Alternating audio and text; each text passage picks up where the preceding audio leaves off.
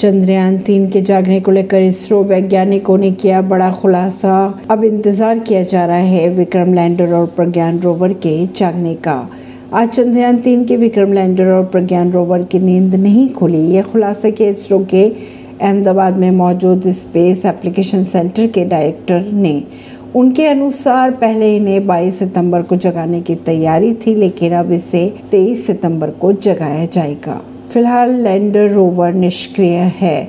चाँद पर सुबह हो चुकी है, रोशनी पूरी तरह से मिल रही है, लेकिन चंद्रयान तीन के लैंडर और रोवर को अभी तक पर्याप्त ऊर्जा नहीं मिल पाई। चंद्रयान तीन की अगर बात करें तो कई इनपुट्स सामने आ रहे हैं, जिनके इसरो वैज्ञानिक गहनता से जाँच कर रहे हैं। पिछले दस दिनों में डेटा का भी एनालिसिस किया जा रहा है। इस दौरान प्रज्ञान रोवर ने 105 मीटर तक मूवमेंट किया।